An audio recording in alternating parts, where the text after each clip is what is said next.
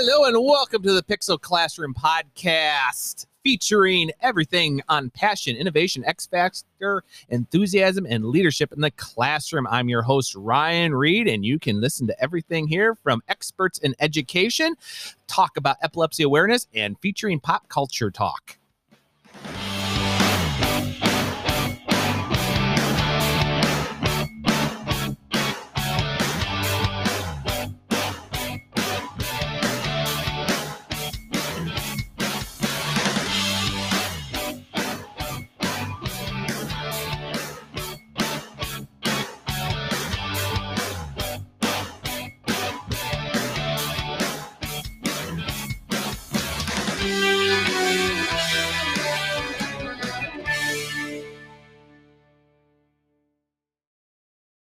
Hello, everybody, and welcome to the Pixel Classroom podcast here, episode 85 for November of 2021. And of course, this episode's airing just before Thanksgiving. So I hope everybody's getting ready for their, uh, hopefully, knock on wood, nice weekend here. So today I have an educator and author. He has taught history, math, technology at middle and high school grades. He has served as technology director, the dean of students for his district.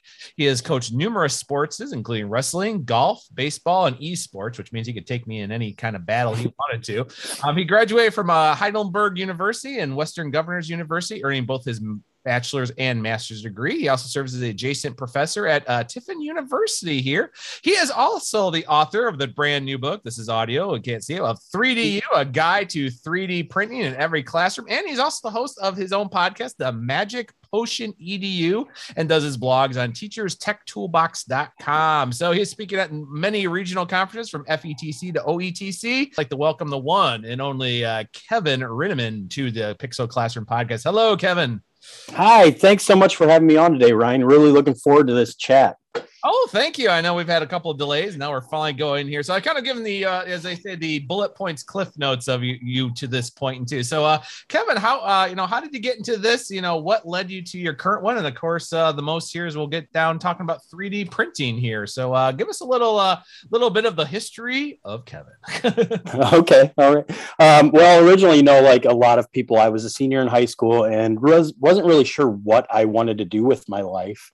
Um, I got into wrestling season. Uh, we had pretty good run playoffs for football, and then uh, wrestling season hit. That was kind of my passion area there. And as wrestling was winding down there, you know, February, March of 2002, I'm like, you know what? I want to be a wrestling coach. And what do wrestling coaches do? They are teachers. So I kind of had that stereo, stereotypical little journey into how I got into the field of education. Um, I went on to Heidelberg University, joined the wrestling team, uh, decided that college athletics was not for me. So I, I hung up the shoes in the uh, competing aspect uh, there in my first year and went on to coach. I came back to the, the junior high and high school that I just graduated from, uh, coach wrestling at junior high and then junior varsity and then varsity for, for uh, about a decade there. Um, I'm in my, uh, well, I guess after I graduated from Heidelberg, I got hired in here at Calvert Catholic Schools and I've been here ever since. This is year 14. Um, my journey into 3D printing uh, wow, I'm, I'm, still not exactly sure how it all went down, but um, I taught in the classroom for four years. I was asked to move into a role as specifically a tech director. Um, and during that time, there was one year where we were like, you know, at the end of a budget, we had some money to spend. So what is it that we that we should buy? I was talking over with my technology teacher, superintendent, and we're going back and forth with should we get a laser cutter should we get a 3d printer should we get you know a couple high-end computers that we can do some awesome video design. And ultimately we we wound up getting a makerbot printer the uh, replicator 2 and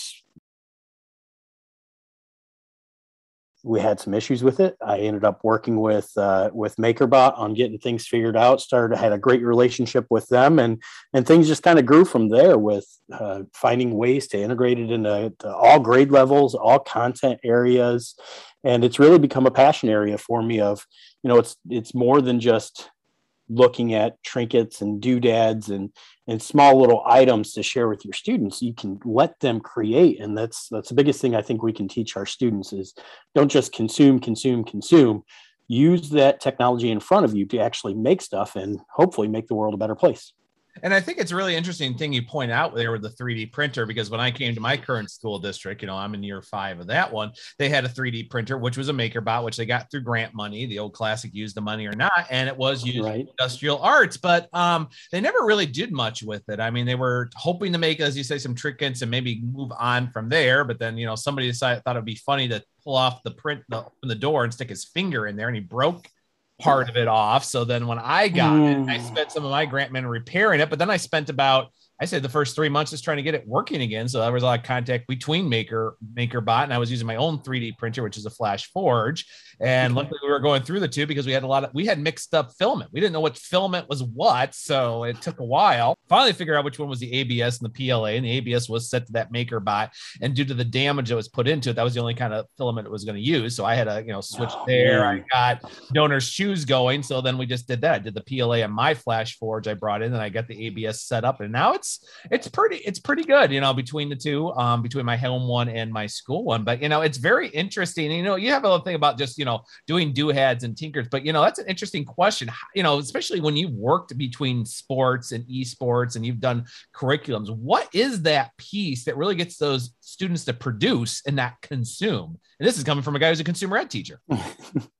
Um, I think the biggest thing for me, like uh, just the other week with my, I was working with seventh graders. We were doing uh, intro to computer science. We were on trimesters and looking for something else to kind of work in there along the way. I've only got 12 weeks with them. I have my uh, my code.org content that I'm looking to go over, but I needed some filler space in there as well. And I stumbled onto uh, somebody had shared it on Twitter and I think it was uh, Chris Woods with uh, Daily STEM. And there is a, it's actually still going on. They extended it until I think the end of this week, which I forget how that timing works for when this episode is going to get released and everything. But uh, the the U.S. Department of, of Defense has a future engineers website that they work with schools, and one of the challenges they have right now is design a pin for veterans to to you know show your support for them and let them know that we care about them and everything. So it was a, a perfect entry level design where you know it gave me a chance to talk about that really basic how to use tinkercad and how to use uh, you know how to use the different shapes and, and build from there and make something that would make our veterans feel uh, you know loved mm-hmm. like they are. Um, so that's that was my simple way with the seventh graders currently this year on on how to go from oh look, Mr. Rinaman has a 3D printer to oh my gosh, we're going to do 3D printing. Um, then the next step I did from there is I I don't mind that it's early November. I'm already playing Christmas music in my classroom. So then the next one I had see. One thing that's different from you. There is no going to be no Christmas music for at least in our week in my classroom. After that, all things are off. You know. I hate to say it, but I was playing it in late September, early October. oh, oh. I don't know. Ever ever since we had our son, I've just been big into Christmas. Uh, ever since then, I really get into the spirit. Um, so the next project I had my seventh graders doing was design your own ornament for my tree. Um, I I put a smart plug on there. We call him Trevor the tree, so that kids come in in the morning, they can say Alexa. Uh, turn on Trevor the tree, or we'll set up, teach them how to do routines and stuff like that with a little bit of computer science going on, um, and have it automatically turn on the the the tree lights and then start playing some music in the background or something like that. So yeah, those are those are really easy ways to to get in on the creation side of things. Well, yeah, I really love that too. I mean, that's one thing too with my students. I mean, I, I I've used the 3D printer due to time constraints and us working on certifications this semester. We're not going to get to the 3D printing I wanted to do for my uh, multimedia class like I used to, but we've been able to do a lot more in my marketing and graphic design class where they really had to find a print for a solution. They worked on the 3R project in marketing. They actually had to use it where they had to design something they could use for the 3R project, what they could do into anywhere from donations to a charity to actually designing stuff to work for, you know, a three hour garden where we have sprinkling. We actually donated some of those pieces to our ag department so that they could use that for that too. Of course, as I told them, like, guys, just make sure you have a potted plant just a little bit mm-hmm. bigger to absorb all the water, like so it doesn't all the place like you. I said, yes. So Mr. Legal is very happy I just watered his plants. But anyhow. but yeah, that I mean, I think it's an amazing little piece about you know actually say creating and producing, which is a huge part, which is you know in your book and everything else. You know, that's a little thing here because you know I was going over here, you know, because I was doing the 3D and there's some really great things, and I got them bookmarked as you can see in the video. Like I said, you can't see it, so everybody imagine me flipping through a book now on a video. I got all these nice tabs and everything else too. But you know, something uh talking about your book here, um, Keven, like what really went into finally, you know, as you said, you, you stopped the podcast to work on the book, and now you're hoping to get back to the podcast here soon. But what what led to you know the, the creation of 3DU? Because believe it or not, there's not this is really, as far as I understand, really the only true educational 3D printing book out there. Yes, there's ones that mention it and how to use this. And our shout out, of course, to uh, Chris's for uh, for you know his STEM EDU. Another thing is too is you know he does several STEM objects. I mean, there's no one focus on 3D printing like this. So you know, yeah what went into this, Keven? How did you structure it, and uh, you know, how did it all get all set with Wired Educator? Uh, well, Wired Educator is uh, Kelly Croy. He's uh, not very far away from me. He's uh, at Port Clinton City Schools as a director of innovation. He's been running Wired Educator for a long time. Great friend of mine, um, and you know, for I, I want to say back in like 2017, I told myself, okay, I'm going to write a book.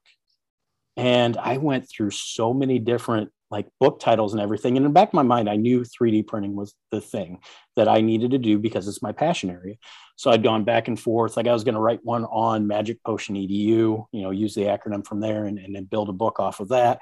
Never really took off. I was going to do one that was focused on, you know, a bunch of different educational technology tools. But I struggle with that because it's like every time you write something about an educational technology tool, it changes within the next six months, whether it's a menu changing or, you know, it's just outdated and that project's drop. So um, I got around to, it would have been 20 mid 2020 um, i had reached out to kelly. I'm like kelly i got an idea. You ever thought about publishing a book with wired educator? And we just went we started the conversation. He's like all right well what's your idea? And i'm like there's nothing out there on 3d printing right now.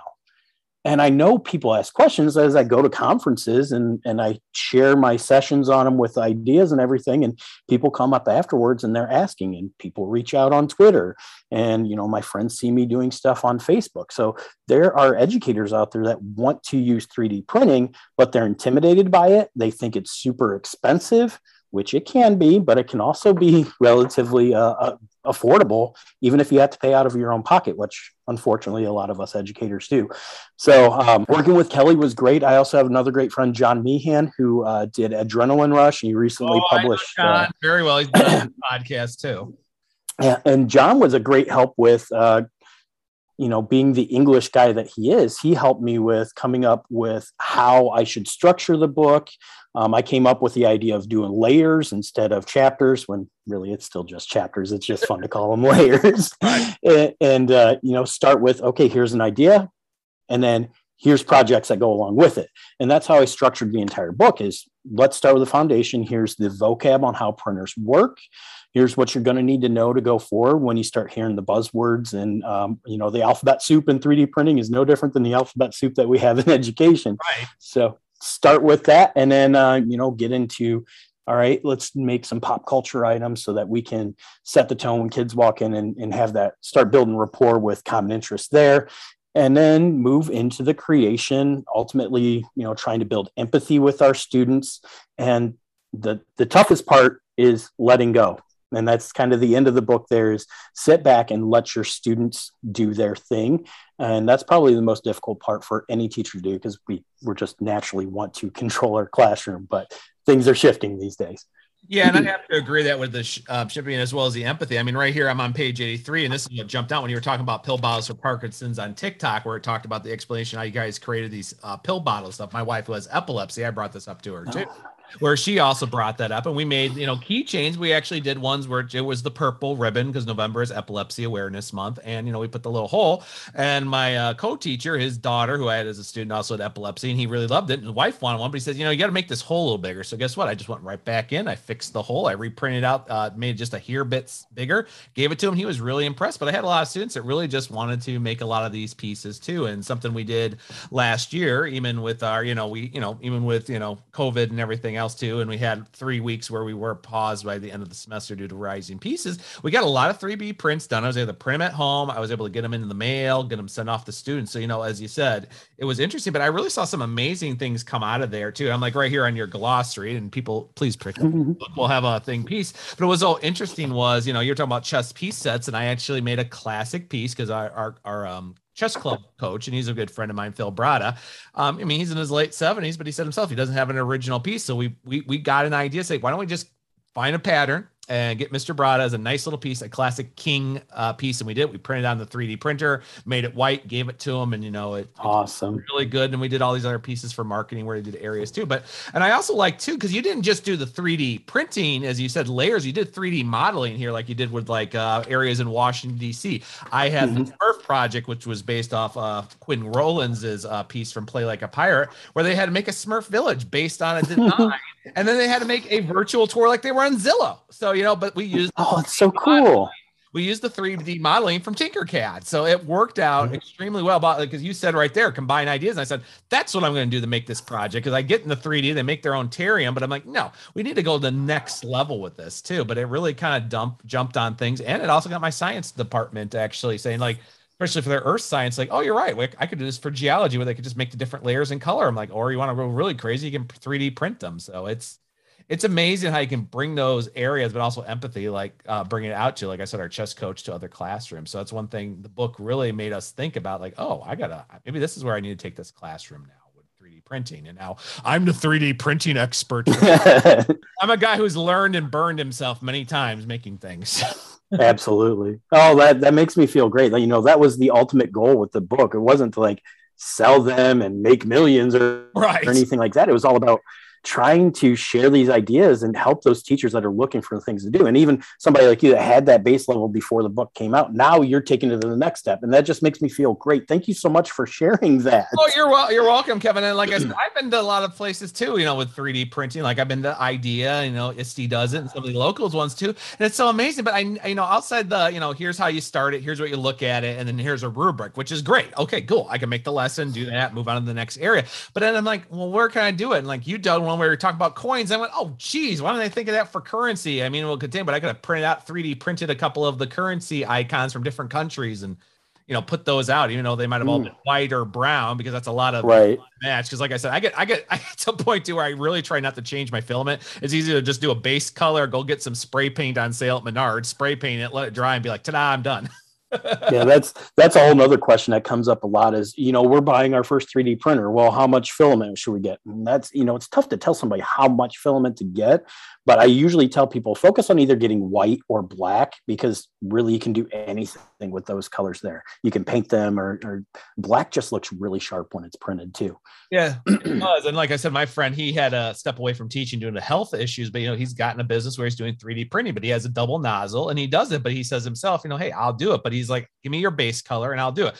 One thing my kids were, they liked it, but they wanted to just start doing like our 3D keychains for epilepsy wear. It's just easier to per- print that all in purple, as you know, X in it and put a hole in it versus like, okay, now I'm going to do a white one. Now I'm going to spray it purple, uh, but it's too light of purple. Now I've got, you know, Alzheimer's awareness, or I got this, or right. Know, versus like I want to make a bunch of ribbons and I'll just spray paint the various colors. Like here's autism, here's childhood cancer, here's breast cancer, and you're done. I, I mean, great, but you know when you have to do multiple like that, it's just easy to you know sp- you know like I said, do white or black, spray paint them those colors, maybe give them a little enamel just to get that extra shine. And you're done. And I think that's one thing people don't do is, you know, this is very affordable to do it, whether you get the grant money or you're just going to say, okay, I'm going to take all my money. I'm going to spend a little bit more money out of my own pocket. I'll throw it out as a tax deduction and then just cross my fingers from there. But you know, it, it, it's interesting. And like, as you said, there's so many 3D printers out there too. So you know, my my current wood uh, um, industrial arts teacher. He's getting one. He's getting a more high tech one. But I asked him, I said, Jamie, what are you expecting to do? He's like, I really want them to be problem solvers or design things for their woodwork to combine this. And I said, perfect. Don't just don't get it just for the heck of it. That's how we ended up with a MakerBot bought with grant money. They got broken three months later and then sat, you know, gathering tusks for two years before I walked in the door because at that point they're like, well, I don't know what to do with it. Right. And then everybody's afraid to touch it and try and repair it and everything there. Yeah, that's kind of, there's a big difference between, um, you know, somebody wants to get started out, but they don't have very much money to spend I'm still going to recommend going and getting like an Ender 3 Pro. Mm-hmm. Uh, you can find them for 200 bucks. You have to build it yourself, but it's a great little machine. It's reliable. It really, it honestly makes forces you to learn more about 3D printing. If you have the budget, get yourself a MakerBot or a FlashForge, like you said, or Dremel. Dremel's very fine, yeah. I, I, like those ones. You know, the big reason that I love the MakerBots is that you just push print.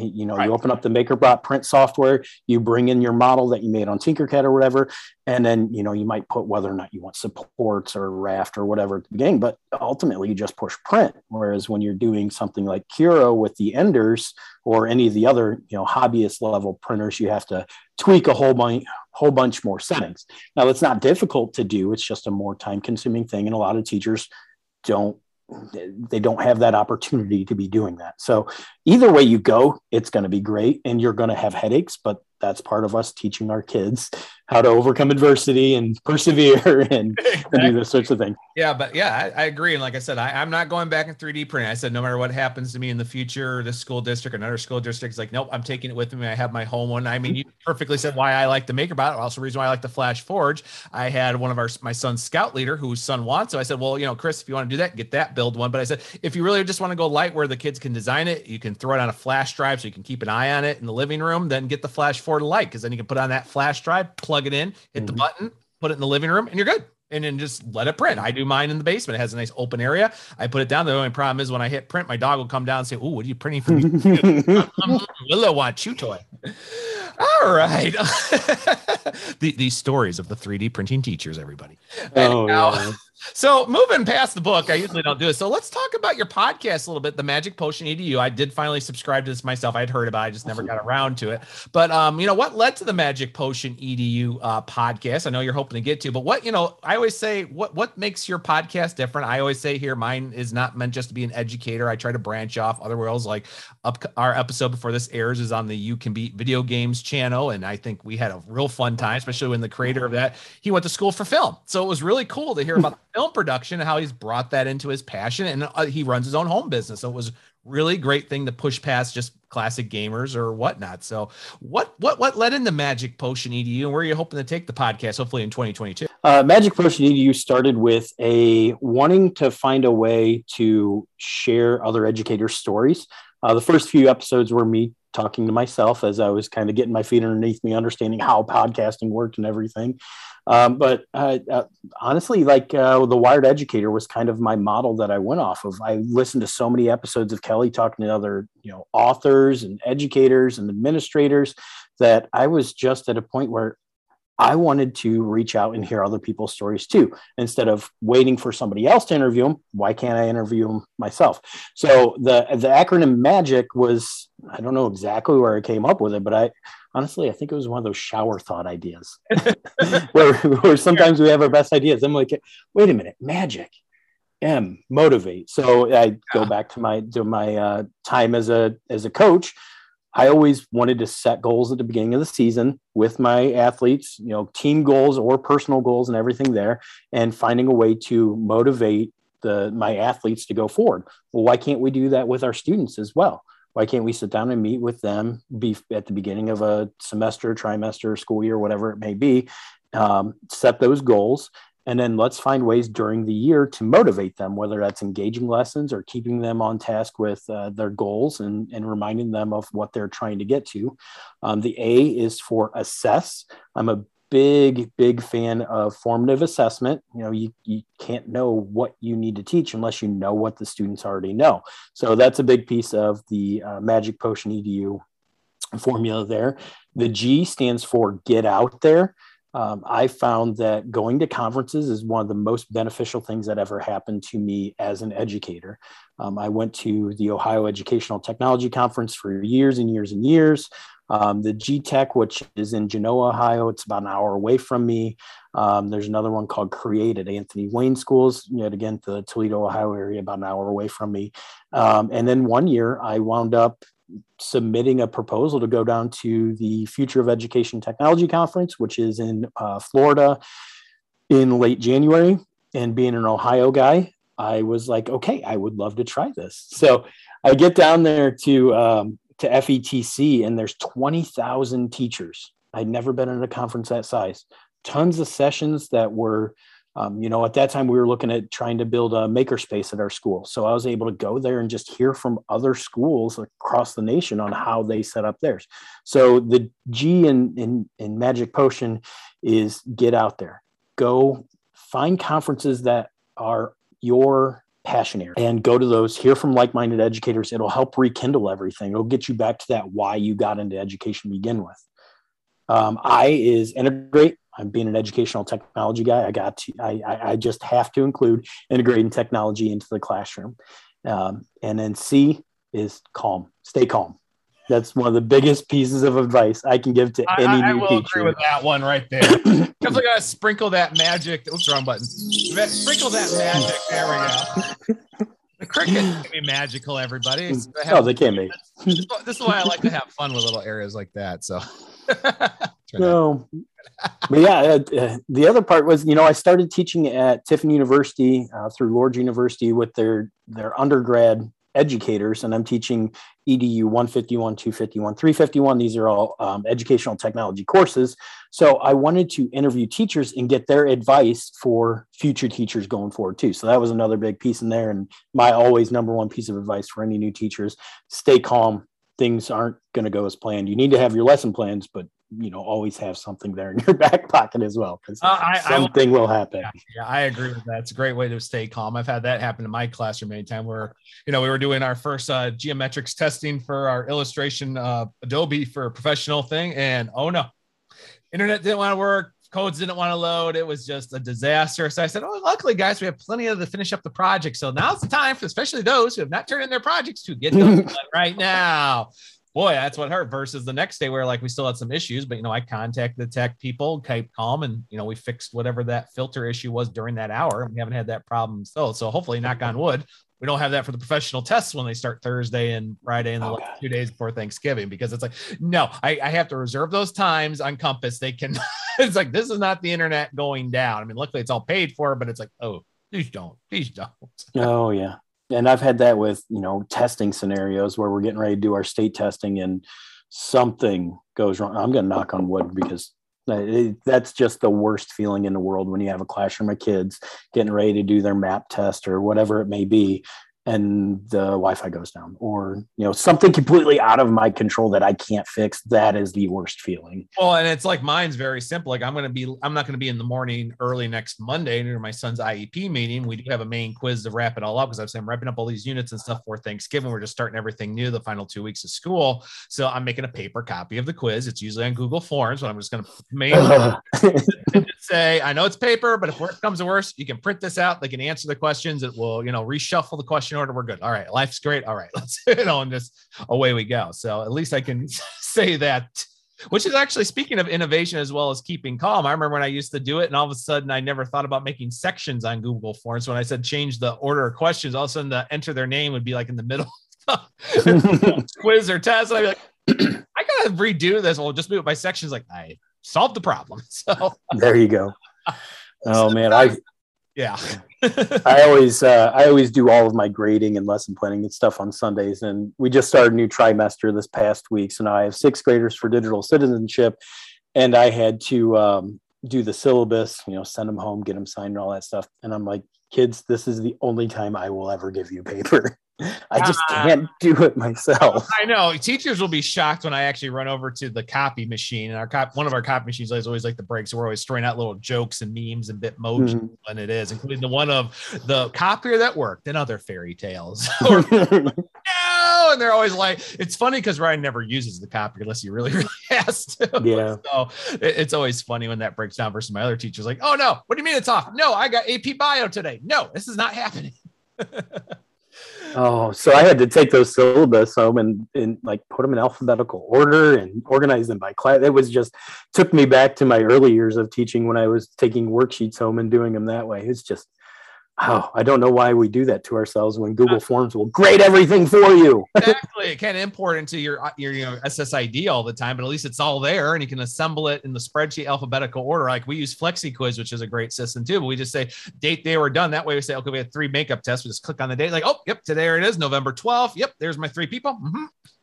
I'm done. Thank you. You want a PDF? Oh, I'll man. print it out for you or I'll email it to you. Good, good problem there.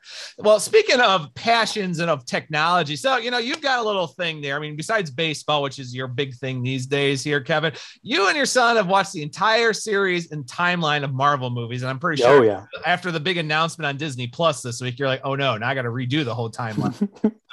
um, talk about where that came from and uh, you know, where you find that as well as leadership qualities in that.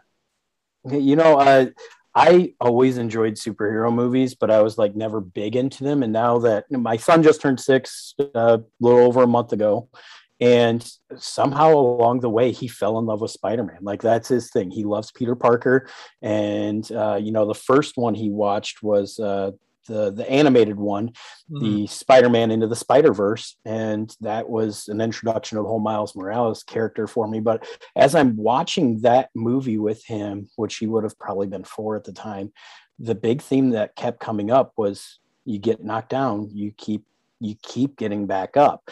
And I'm watching as Miles Morales is, you know, slowly becoming the the hero that he can be, and he's constantly getting beaten down, but he still finds a way to get back up. And that was a huge theme for me that I kept reiterating to him. And as we're watching all these other ones, it's there's so many subtle things that it's actually teaching the kids. Sure, they're violent and everything. I, I get that. So parents, you know, it's your choice on what you want to do.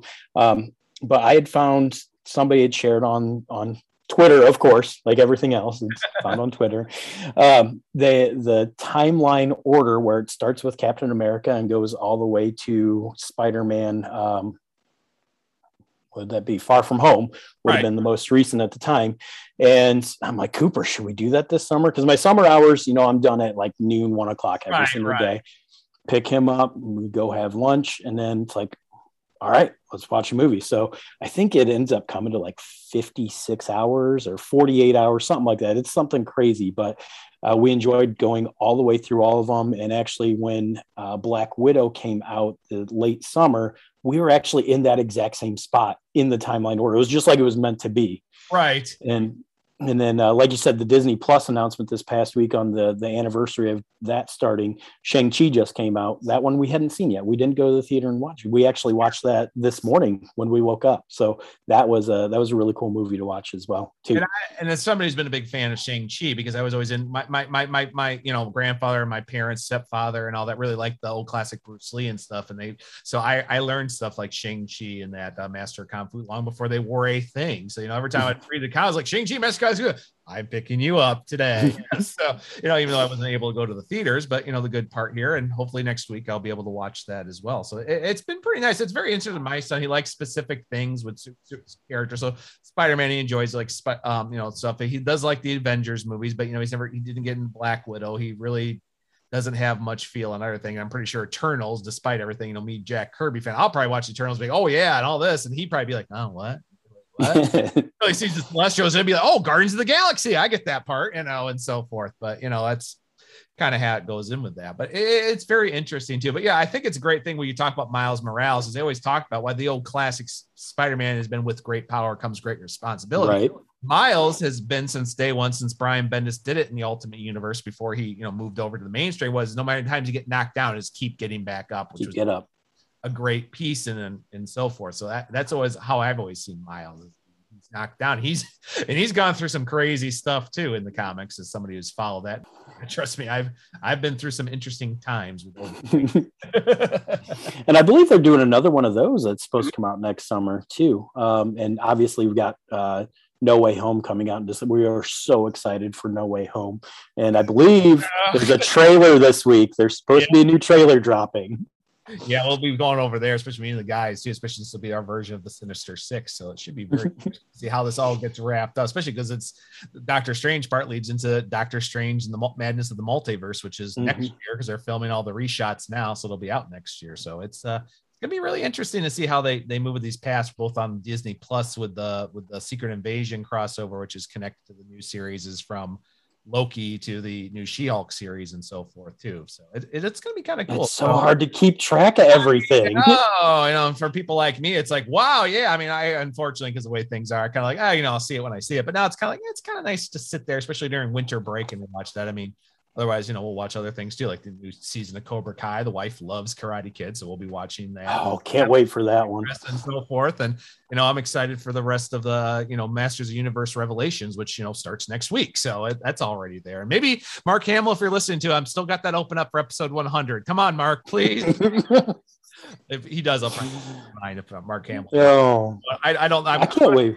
big for issue episode 100 of this podcast, but it's just like I keep saying, like I need to get somebody big, and that's where it just kind of goes from there.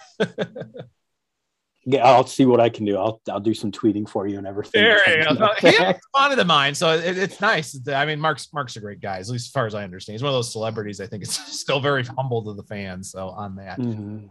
So, you know, Keven, what do you got some of your future projects here? Like I said, you got a new trimester starting here and you got everything else. So, you know, what what is the plan for the teachers from the toolbox here going into 2022? Yeah, um, my blog, Teachers Tech Toolbox. I want to get back into that. Another thing that kind of just fell to the wayside with with focusing on the 3DU as a major project. Um, but it's the the blog itself is really focused on finding educational technology tools and sharing the what teacher would use them, how they use them, and what time during the class is a good good time to use those items. Um, I keep getting a bunch of tools and then I just don't get around to writing it like I used to. I really need to, to, focus on getting that, uh, like I do my grades every Sunday. I need to find a time each week to just etch out and, and focus my energy on that. That seems to be a big thing for me is, is setting things to the side and, and knowing when I'm going to schedule them. Um, but like uh, the big tools I'm using right now in my classroom, I love Pear Deck. Oh my Oh, gosh. yeah. I, Pear Deck, Oh. Nearpod are my go to guys these days, and Edpuzzle right next to it. so I, I'm teaching sixth, seventh, and eighth grade. Um, so in sixth grade, we do digital citizenship. Like I said, we just got started this past week with that. And I use a lot of the Common Sense Media digital citizenship curriculum there. Um, and then I couple it with Pear Deck built into the slideshows to get, I just love that every kid in my class can answer without raising their hands and feeling, feeling that fear. And they love that as well, too. And, Um, and then- too, I about Pear Deck too is if I have students that don't want to really do it, I can actually look around their screens, but then I can check their things. So their participation in class, I can actually look to grading, even though you know, like so great. But it's like you're like, well, why? It's like, oh, I know you weren't pers- particip- participating in class, and they're like, how do you know? Like, oh, I knew. Oh, I know. I know. Perry is Perry knows. Oh, so yeah, uh, another big one for me is uh, I love to do my reviews as a game. Um, I know everyone loves Kahoot and quizzes and all that stuff, but Gimkit and Blooket are my two go-tos. My students love those. Um, kind of depends. I know Gimkit, I think, is going to be releasing something new here soon. They sent a teaser email out earlier today. Yep, Um, yep. I got it. That myself. then- Everybody knows I'm a big Gimkit user. Blooket, I'm hoping to Yeah. next semester for my computer programming class. And that one's it just has a lot of simple games that are in there. And in the past, I've had issues where you know it wouldn't load a, uh, a session key for me or something like that. So I think they've gotten all that sort of thing uh, ironed out. Um, actually, with uh, with Gimkit, I had uh, you know during COVID and all that stuff, we have can't really bring guest speakers in, uh, but we found that a lot of awesome people are more than happy to Zoom with students. So I I reached out to Josh, the creator of Gimkit, and he's like, absolutely. Wait, I talk to classes all the time. This is a computer science class you want me to talk to? That's phenomenal. so he was great, and and we had you know a good 45 minute session where he just talked about the story of where it came from and you know he's only 20 21 years old he's he's young and he's built something amazing that a lot of educators use Yeah, and I, and I tell my students too about how it was designed with Gimkit, and a lot of them aren't. I mean, more of my teachers are starting to use Gimkit too, and we used either Grant Money or me. I, I paid for the premium account for 2 Mhm. years. I'm like, I'm not going back. I, I'm like, nope, I, I love it. I got my Kahoot with thing, and I love quizzing. But I said, I, I think I'll be probably getting the Blooket. And I had a lot of people science in, my foreign language teacher like, yeah, you should really use it. And I said, I'm thinking of using it for computer programming. And they're like, I think that'll be perfect for that class. I said, well, considering how we're doing it in the certification and badging through CodeHS this year, I said, yeah, because this is the first time I'm teaching class in two years. So it's really a good year to just, you know, start with the new curriculum, put in the new tools. But several of my tools, students who are juniors and seniors in this class have used them. So luckily, you know, it'll be nice where we can actually do something like Blue for that when those students have taken it. So it, it'll be a nice adventure going into this. and they're great formative assessment tools too to go back to the, the, the magic potion um, there's a few tools that like I don't, I, I'm not a big fan of the whole freemium model. I understand why people do it, but there's two tools that I'm really willing to pay out of my own pocket for. Gimkit is one, uh, which I think is like 60 bucks a year. Yeah. Um, and Breakout EDU. That's Yeah. another one. I don't use it all the time, but um, just renewed that one. It cost $100 out of my own pocket, but I was more than happy to do it because it really works on those critical thinking skills. It works on any grade level, any content area, and it's just a nice breakup from your regular class too. Yeah, and I, I, I and people know I've been a huge breakout edu. I've used it huge. I haven't in the last year because of the pandemic. I made a lot of electronics. I even had students build their own breakout edus. Mhm. So we definitely took it the next level. But breakout edu, just like you say about your website and and the and your podcast, like me with me, I did an example too. I said, you know, guys, I really want to get my WordPress site really getting back out to it. It's almost been basically just a piece for my podcast and maybe the occasional, you know, PD video I'll make on YouTube, not as much as what I used to, but it is time. I feel like now that things are done. Yeah, I'm finishing my instructional coaching certificate to be done in July, knock on wood. It's time to really start getting the website used for what it originally was versus just being, as they say, the as they say, the checkpoint option. Like, oh yeah, I got an alert. Oh yeah, um, yeah, you got a new podcast episode. Awesome. Or oh, I did a new video using Schoolytics. Awesome. I, I'll go on there. I use Schoolytics all the time, but it's time to really start. Yeah, I think I need to get the templates. I need to get some reflection pieces, and I need to start really getting back into that. Give it a try today, which was one of my biggest things for the blog for years. And, and teachers, you know, found me through that versus finding me on Twitter. They found me through the blog and in various Mm. areas. So it, it, it, it's I think it's about doing that, and I think this is a good time. It's a great time now to talk up, of course, the magic of the Pixel three questions here, based off you know three questions with George Couros. So we've talked about your passions and everything, but here's an interesting innovation question. I always do this on the video, especially. I always like to pick something in your room and see how you can be innovative with the classroom. And you got something in the classroom. It's right behind you right now. It'll be perfect here, Keven. Your Keurig. So how can you use your Keurig in the classroom to be making an innovative lesson?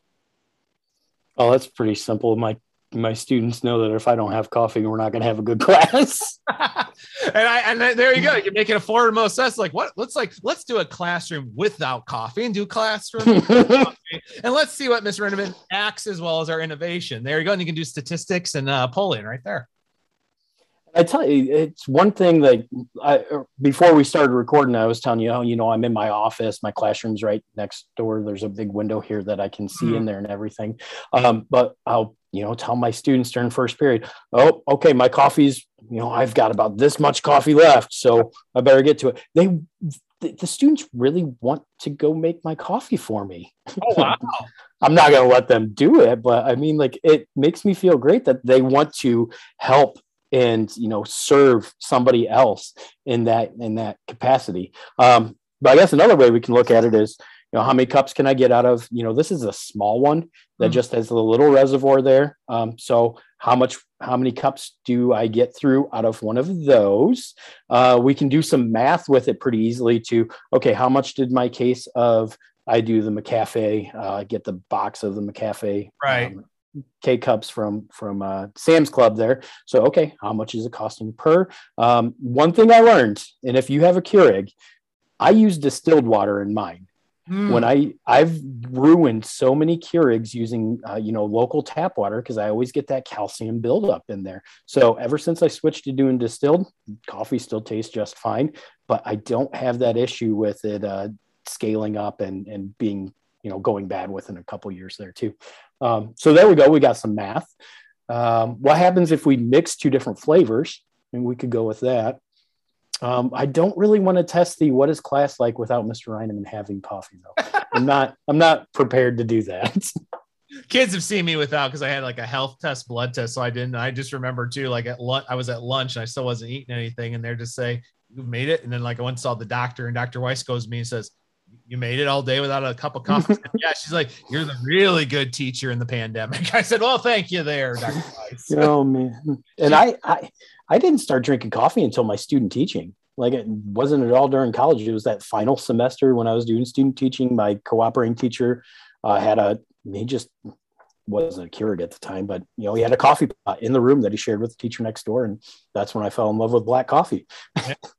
I mean, it was in college, even though I had it once. But here's an interesting question for you, Keven. And this isn't on the test. What does Keurig actually mean?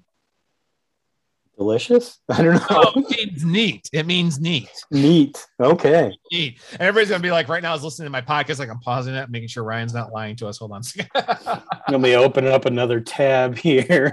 Is it really called that? He's actually typing as we speak here. Keurig meaning. Excellence in Dutch is what this one says. Oh man.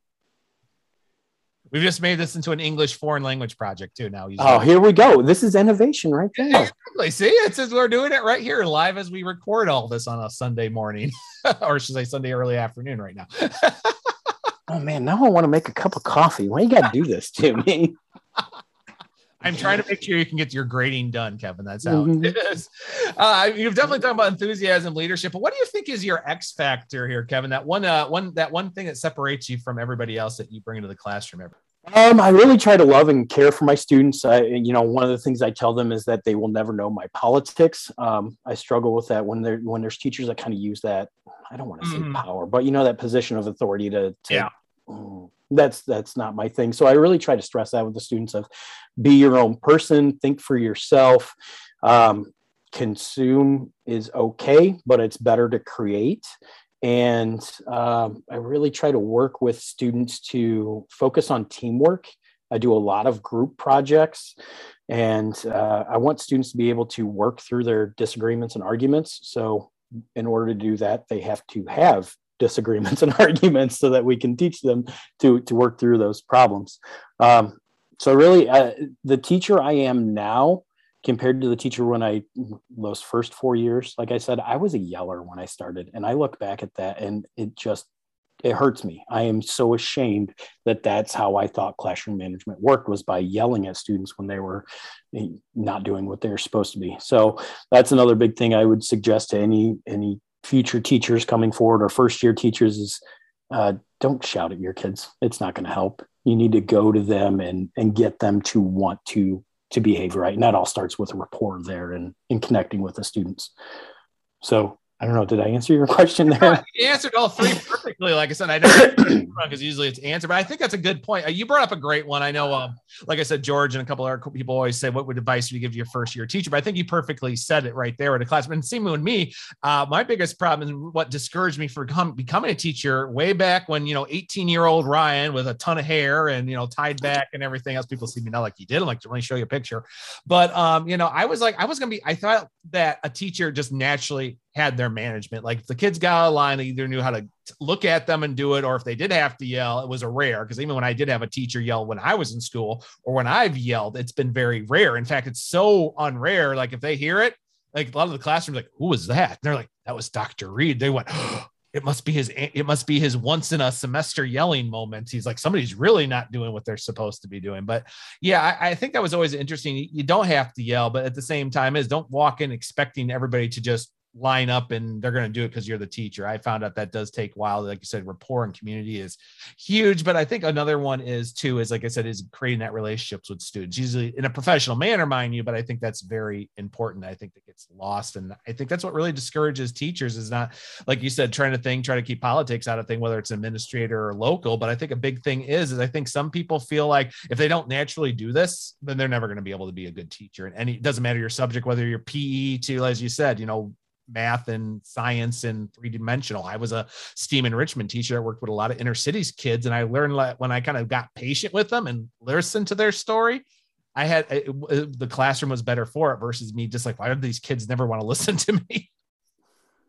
And it's it's starting it early too is one of the things that I learned. Um, I don't want to say if you don't like you've lost them forever because you can always change things. Uh, there's always the the following semester, or, you know, there's always tomorrow too. Uh, but consistency is such a big thing there. Um, I know personally I can do better on that on some aspects, but uh, being consistent for your students sets that expectation for them, and then they know what's expected of them when they come into your classroom and I think that right there is a mic drop too. Like I said, uh, the like my old science teacher, who's you know passed away a couple years ago from cancer, she said, you know, teach student uh, kids to be better people, and the rest will fall in place. And I said, yeah, I mm. kind of learned that myself in my experience. That yeah, if you teach them to be better, they tend to everything does tend to fall in place for them. So that's a great one, Keven. This has been an amazing time. How can people actually connect to you? Uh, to, through you through either your website or your social media? The best way to get a hold of me is on Twitter, and that's at Keven Rinaman, K E V E N R I N A M A N, at Keven Rinaman. That whole spelling mistake, there's a whole another story for another day. But my, uh, name, yeah, I, I my name, mom and dad did not put two e's on when they when they named me. But thank you, Office of Vital Statistics, for giving me a unique name there. wasn't until about uh, they're getting ready to send me to preschool that they got my birth certificate out and realized that my name was spelled different than what they expected. Of course. So yeah, K E V N. Oh man. Yeah, that's that's the number one way is uh, just reach out to me on Twitter, uh, give me a follow, send me a DM, and we'll connect and, and we'll go from there. I'm more than happy to help you brainstorm ideas to do 3D printing or really any sort of STEM or educational technology tool. That's that's my thing. That's what I love doing. All right. And I know you can find you on Magic Potion EDU as well as the teacher's toolbox. And like I said, he's got more episodes coming down here in 2022. Now he has this amazing book, 3DU, you know, right there. I'm going to just do my announcement. The guide to 3D printing in every classroom here. Find it on Amazon, Barnes and Noble, and more. and I definitely, as a, as a reader and a guy who reviewed this book on his on this po- very podcast, I, I I highly recommend guys. If you if you've been new, if you're new to it, get this book. If you've been doing a while, get this book. If you really want to say what's that last piece missing that really take this to the next level, definitely get. It. I mean, it's it's a good simple read. And one thing I did love right at the beginning of here, it actually explains what all these things mean in 3D printing from ABS to PETG to G code to gantry to LSS. Finally, we actually have things for these terminologies. without me having to constantly make a new Quizlet for it. So there's a shout out to Quizlet, everybody. So Keven, oh, thank man. you so much for this. I know we've had a lot of craziness with the reschedules and stuff. So, you know, thank yeah. you for being on the Pixel Classroom podcast today. Absolutely, my pleasure. Thanks for connecting with me. It's it's a great time. Can't wait to hear this uh, episode go live. In one more week after we record. All right, everybody. Thank you for joining us for the Pixel Classroom podcast, and we will talk to everybody later. And of course, as this episode asks, for those celebrating, Happy Thanksgiving. Talk to everybody later.